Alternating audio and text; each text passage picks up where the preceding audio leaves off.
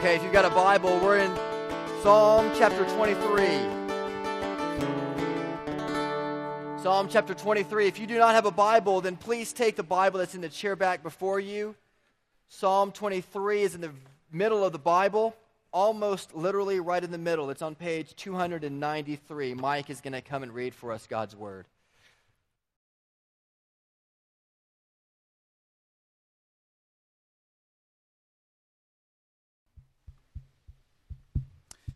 Scripture text for today's reading is Psalm 23, 1 through 4. Hear the word of the Lord. The Lord is my shepherd, I shall not want. He makes me lie down in green pastures. He leads me beside still waters. He restores my soul. He leads me in paths of righteousness for his name's sake. Even though I walk through the valley of the shadow of death, I will fear no evil, for you are with me. Your rod and your staff, they comfort me.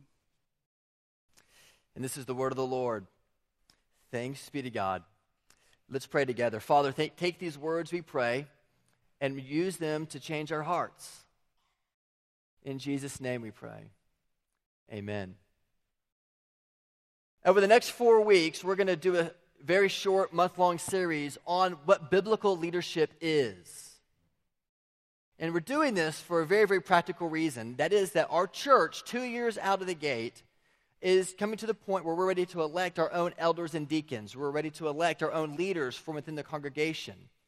So there's a very practical reason to think about biblical leadership. There's also a very spiritual reason to think about biblical leadership.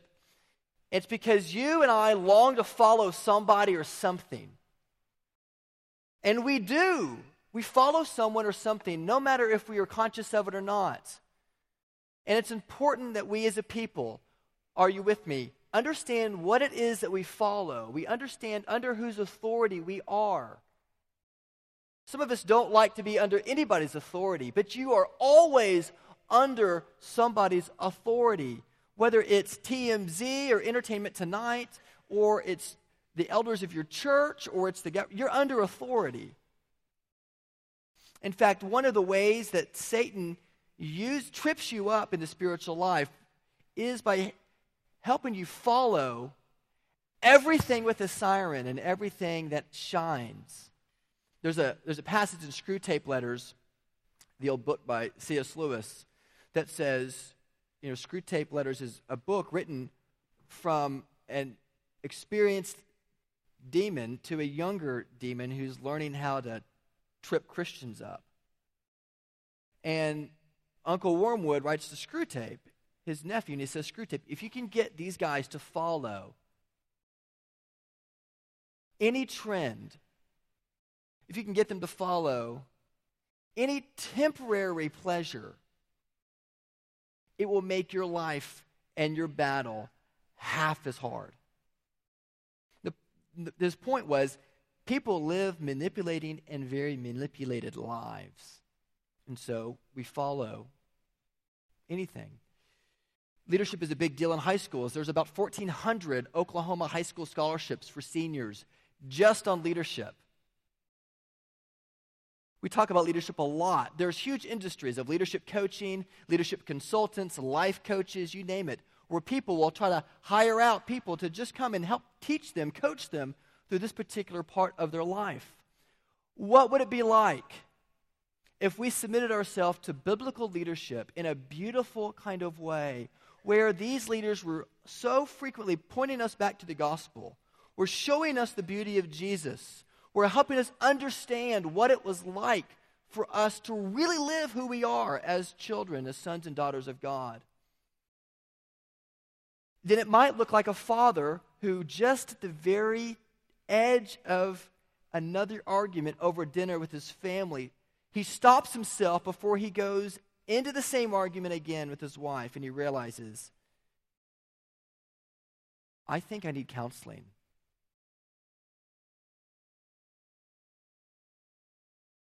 I think I really do need to let the gospel show me my sense of pride here.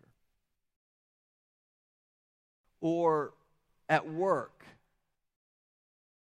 what about the consultant who's on a team and he comes to the conference room and um, he's on a team, right? I mean, this is your situation for many of the guys. And they're fixing to do a contract against a company that he doesn't believe is, is good for the community. He doesn't believe is ethical, even. He doesn't believe this company is for the public good. And so he's on a team. So he says to his teammates around the conference table, here's the deal. I'm gonna, this project's going to make us millions of dollars, but I'm going to vote against it. Because I don't think this company is good for the community. But because we're a team and I'm going to vote against it, if I'm outvoted, I'm not going to sabotage the project, which is what usually happens, isn't it? I'm going to work just as hard on this team for this company to help our company do the best job we possibly can. But here's the deal I'm not going to take any of the profits. Wouldn't that be amazing? If you were so convicted by the gospel that you actually made those kind of decisions at work, that's almost unheard of. Or what about the neighbor who sees the teenager in his, house, in his neighborhood who's a good kid, but his mother dies, and during his teenage years, he just gets lost. And so the neighbor organizes a weekly coffee for this teenager's dad so that this dad can get the kind of support he needs in and around the neighborhood to help shepherd his kid well. Wouldn't that be beautiful? Or when you're with friends together and you're at the table and everybody's talking about all kinds of things, but you know there's one gorilla in the room, there's one elephant that has got to be addressed. And you take a big gulp, and you are the one who has the courage to actually put that issue out on the table. Listen, I mentioned these kind of examples from work and home and the neighborhood because every one of us has a worldview that shapes our life. And if you let the gospel so pulsate through your veins and it changes the way you begin to view your work, you're beginning to get it. If you just live the gospel on Sunday and you just live your life however you would normally on Monday, what, why are you here? The gospel is so much bigger and more beautiful than that. And in Scripture, God shows us a very, very unique metaphor to explain to us what is it like to follow a leader. And in Scripture, the two metaphors that God gives us for how to follow somebody who's going to lead us to think about the gospel and its application in the whole of our life. That's what elders and deacons are called to do. The two metaphors that God gives us are number one, a servant, which is the basis of the word diakonos, which means one who runs through the dust. Did you know that? Somebody who's eager to help, who gets his hands and face dirty for the sake of other people. The other metaphor and the one that I'm going to spend a few minutes on this morning, is the word shepherd. Now, the word shepherd, the metaphor shepherd, doesn't knock our socks off because it seems like it's old and outdated. We think about, you know, somebody who's got some kind of long thing on and a staff sitting on a hillside somewhere playing a harp.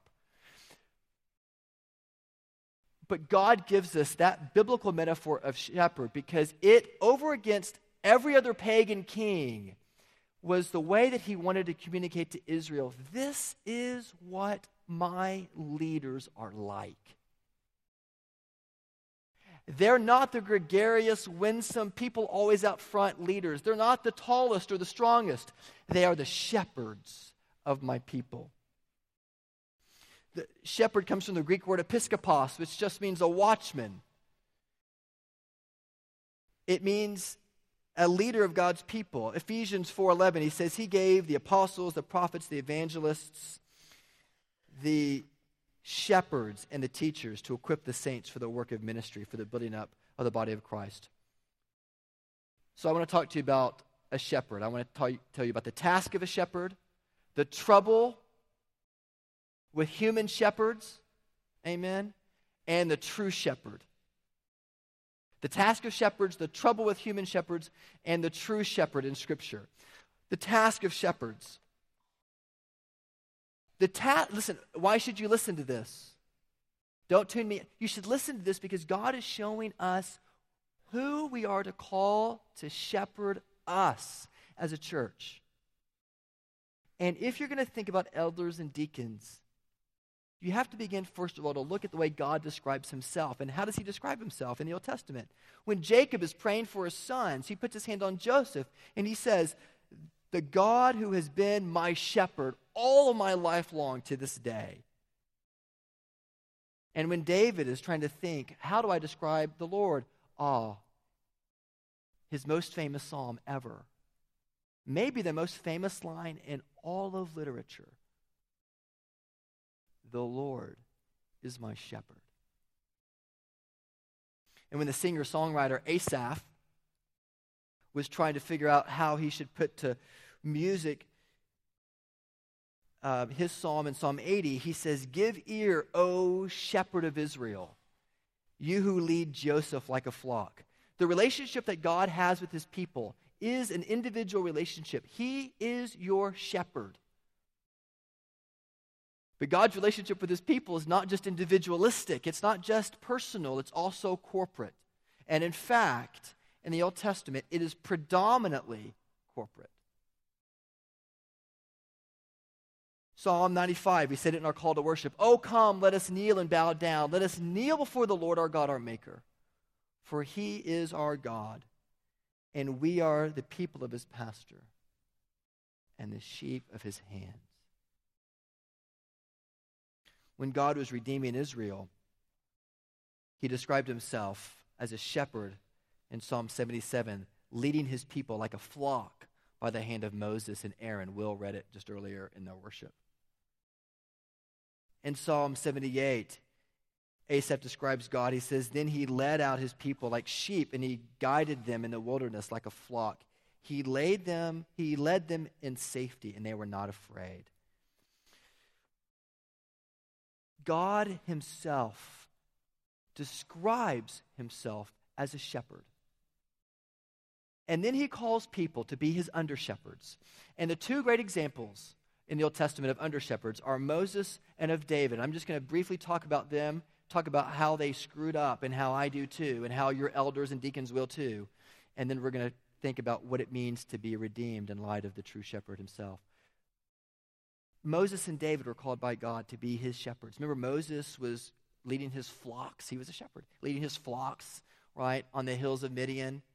And he gets called to Mount Hebron and he sees this shiny bush and he goes up to it in Exodus chapter 3. And he's like, What is going on?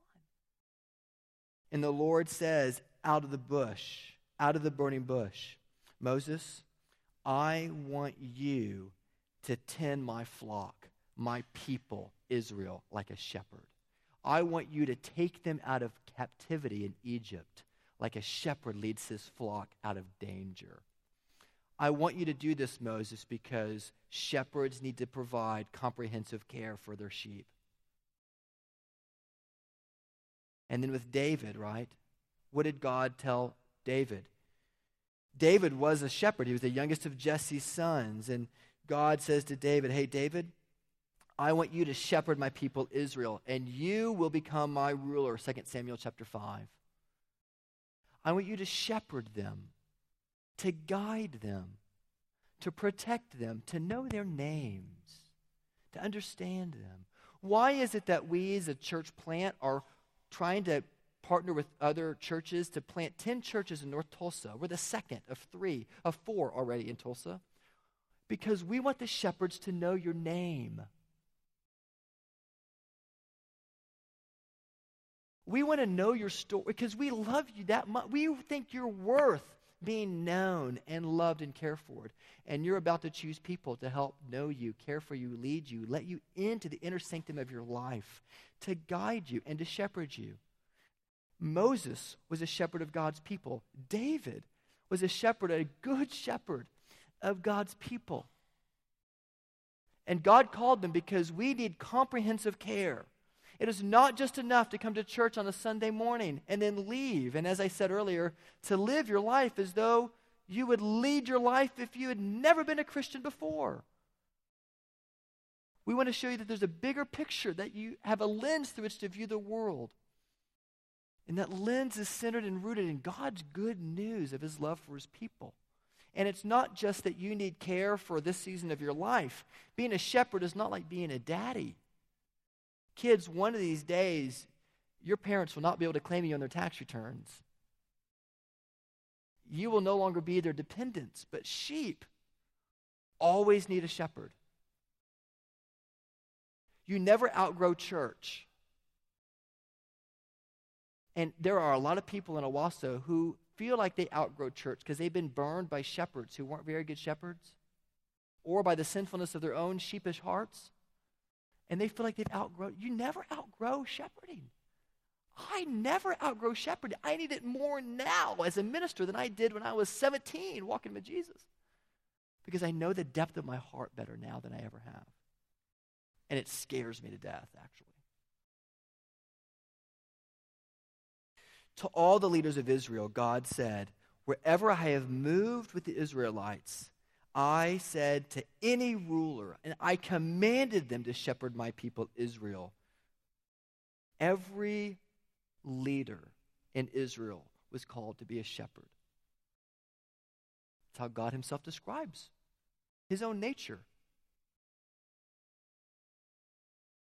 And when you think about shepherds, it doesn't take us very long to realize that shepherds have a very weighty responsibility. David and Moses weren't, that wasn't just a metaphor tossed out to them. They literally led people, they led real sheep. Remember the story where Moses is given a staff by God. He's given a shepherd's crook by God. And he says, Moses, with this staff, I want you to lead my people. And so he uses this staff, and it becomes a snake in front of Pharaoh. Do you remember that? Kids, do you remember the 10 plagues of Israel? Remember, he puts the staff in the Nile, and what happens to the Nile? It turns to blood.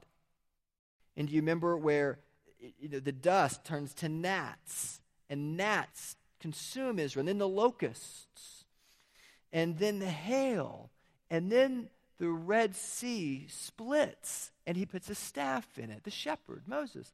And then after he clears the water, what happens? The water comes crashing back in on Pharaoh.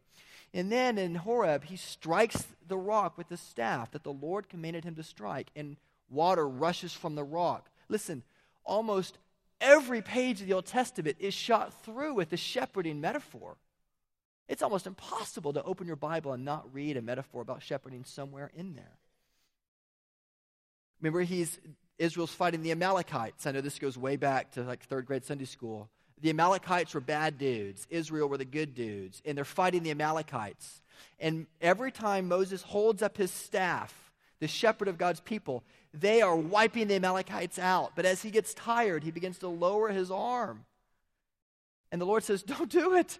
And he lowers the staff, and they just, the Amalekites get a second wind and they dominate on the, the uh, uh, Israelites. And then Aaron and Hur help him hold up his arms, and they, they win the battle. Shepherding metaphors all the way through. Here's the point Moses and David are the prototypical shepherd prophet, the prototypical shepherd king. They point us to what it's like to have godly shepherds in our life the Lord uses these two men to lead Israel out of captivity and to lead them into the promised land and to rule and reign over them beautifully. But what happened? Even though Israel needed comprehensive care, there is a comprehensive problem. And that these shepherds, just like me, and just like every man in this church that you're about to call or elect as an elder, they have a comprehensive issue, and it's called sin. Remember, God called Moses again to strike a rock another time. Actually, he told him to talk to the rock. Do you remember? He said, Moses, I want you to tell the rock to bring forth water. And Moses, because in Numbers 20, it said, because he did not believe God was good, he struck the rock twice with his staff. And God was merciful and water flowed. But because Moses' fundamental problem, even though he had seen this amazing act of God taking them through the Red Sea, Moses really did not believe that God was all that he said he was cracked up to be. And he didn't believe him. And that manifested itself in insubordination. And so the consequence of that insubordination was that God said to Moses, Moses, you will not enter the land that I've promised to your people. You won't see it. And if you know the story, you know that Moses dies overlooking the land. He never, he never goes into the land of Canaan. And then David, Remember, O David? Remember, David was the one who said in Psalm 78, you know, he wants to shepherd them with integrity of heart and skillfulness of hands. Okay, well, where was his integrity when he, in his own pride and superiority, was looking at a girl bathing and he goes and he calls for her and he sleeps with her? And what was just, it was just pride, and he thought he was superior to, became lust, and lust became adultery, and then adultery gave birth to what? To murder. It was so subtle. And yet Moses walked with God as a friend. And yet David is called what? A man after God's own heart. Listen, the trouble with human shepherds is that they are human. And they need a shepherd themselves. Do you know, um, you know that there's an old Wyoming um, professor who retired, and he retired and became a sheep herder, a farmer, and um, not far from the University of Wyoming. And he wrote an article one time that talked about the psychology of sheep. And here are some of the things he said. This is, this is what details sheep. Number one, you cannot make a sheep do anything that is contrary to its nature. You can't teach it new tricks. You can't try to change a sheep. It will not be a dog no matter how much you try. It is a sheep. They are not easily embarrassed or bashful. They'll do the same stupid thing again and again and again, and they will not seem to have any shame about it whatsoever. Their most natural tendency is to flock with other sheep. They do not like to go alone.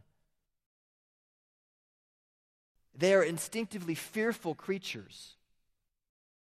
They are always, always worried that they're in danger.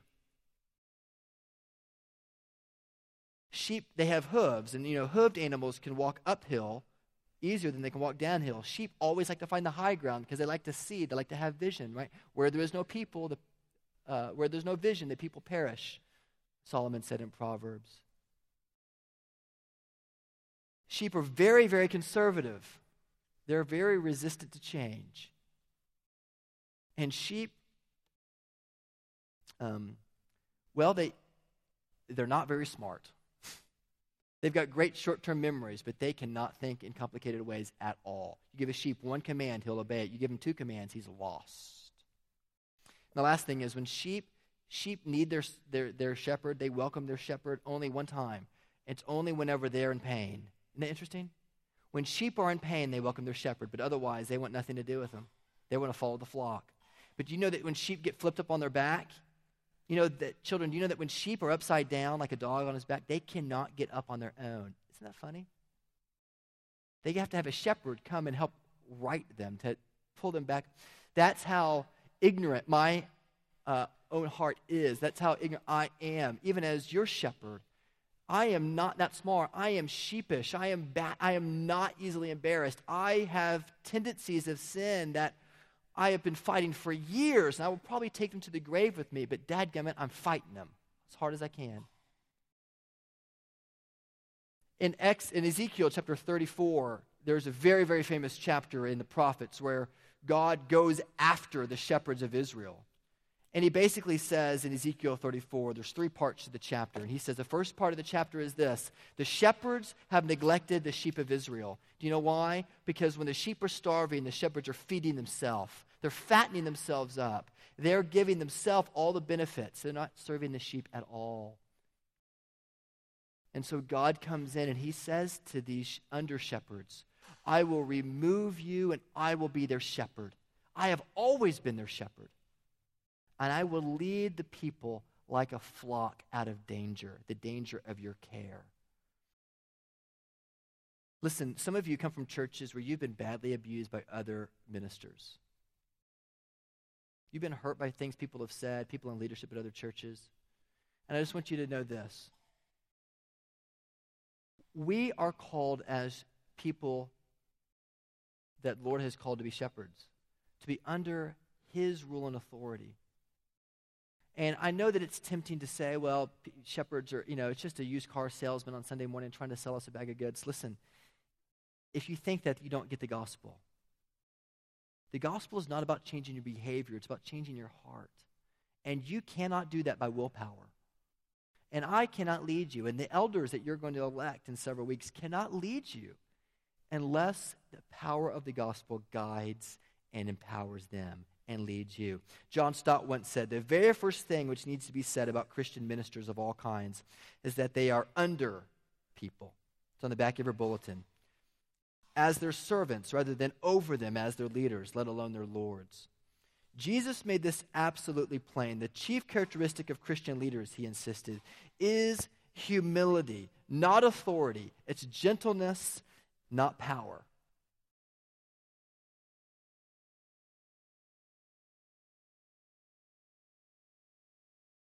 At the end of Ezekiel, the prophet Ezekiel begins to hint that there is going to be a shepherd that is to come. There's going to be a shepherd, a true shepherd, better than Moses and better than David, who's not just the prototypical shepherd king. He's not just the prototypical shepherd prophet, but he is the true prophet. He is the true king. He is the true Lord. He is the true priest. He is the one that comes to give his life for you. Micah, at the very end of the Old Testament, said just that. In Micah 5 2, it said, it describes the one who will come, who will stand and shepherd his flock in the strength of the Lord, in the majesty of the name of the Lord God. And then, in the very beginning of the New Testament, Matthew is saying, There is one coming Remember, the Magi are going to see Jesus, and Matthew quotes this prophecy about Jesus. There is one coming the shepherd of the sheep. He will be born the King of the Jews. And then when John sees Jesus, when he's baptizing by the Jordan, what does he say? He says, Look, behold, the Lamb of God who comes to take away the sins of the world. The only way your elders, your future elders, your men in this church who are going to be able to lead you well is if they understand that they are under shepherds, under the true shepherd himself, Jesus Christ. Who Jesus is not like the life coach you're going to hire down in Midtown Tulsa. He's not like the consultant. Those guys just tell you what to do. This book is not a used car manual. You don't just open it up for the right character to follow. It is not a how to manual. It is a story of how God came to change your life. And God did not change your life in the way that most other, all other religions tell you that your life is changed by willpower, by moral exertion, by following the five tenets or whatever. When Jesus came as the true shepherd, what did he do? He led us into greener pastures. How? Not by just standing with his staff and looking over us, although he does protect us, but he protects us by giving his life for us.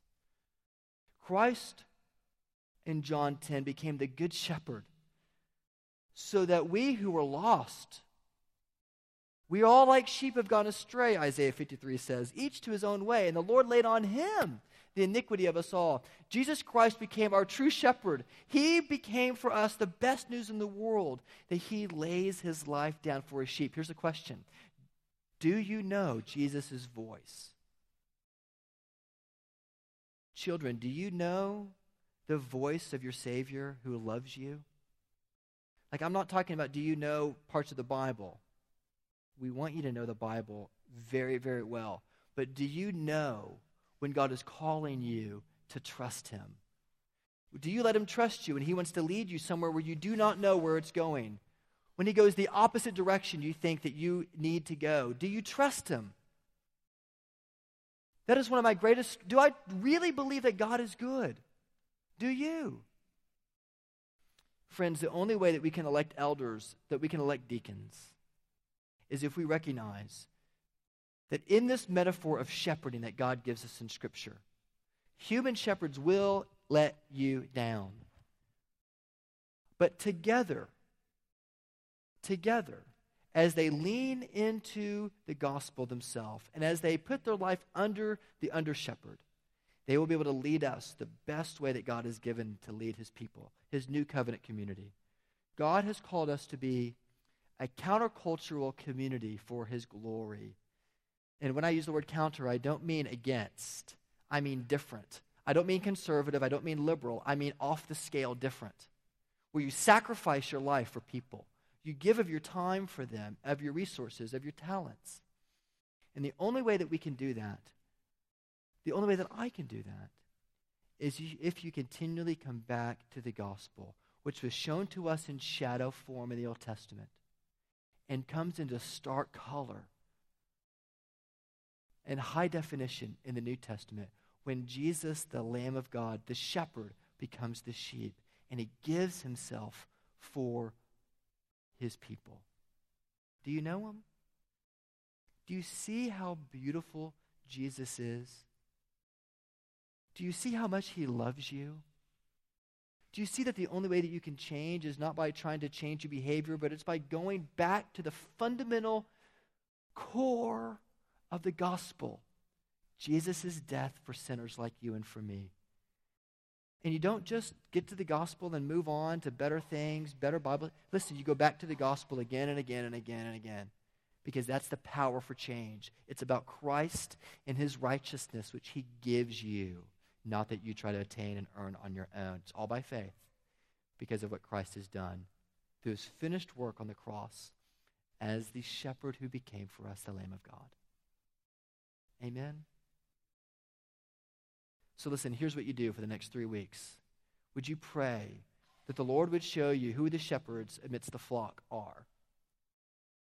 Who is the Lord called, even in our small congregation, to lead our sheep? Would you pray for them? Would you pray for their families? The most neglected people in our church are arguably the wives of future elders and deacons. Would you pray for their wives? Would you pray for their families? And then would you ask yourself, is your shepherd calling you to areas of obedience that you just simply have not heard? You've busied yourself at work with the contracts, you've busied yourself with whatever it is. Would you ask the Lord to draw you into a closer proximity to your shepherd? Don't just need him when you're on all fours and you are where you're your fours, you know what I mean. When you're on your back you don't just need him when you're in dire straits. You need him every single day. And that's how the gospel becomes beautiful. And you begin to do radical things like go to North Tulsa and try to revive North Tulsa and go to Owasso and all the people who have spent more money on their homes than they really could afford and live without curtains on their windows. And their kids are latchkey kids, totally ignored throughout most of the week because mom and dad are working hard to make ends meet, to live this American dream. There's so much brokenness in our community, but we don't like to talk about it that there is. Do you know your neighbors? Can you be the hands and feet of Christ? You're going to call shepherds in a couple of weeks, but God has also made you shepherds where you have areas of influence right now. Are you loving people, caring for them, protecting them, leading them with the knowledge of the gospel so that you might, like the examples I gave earlier, be able to make radical decisions that aren't in your financial benefit but are the right decisions to make?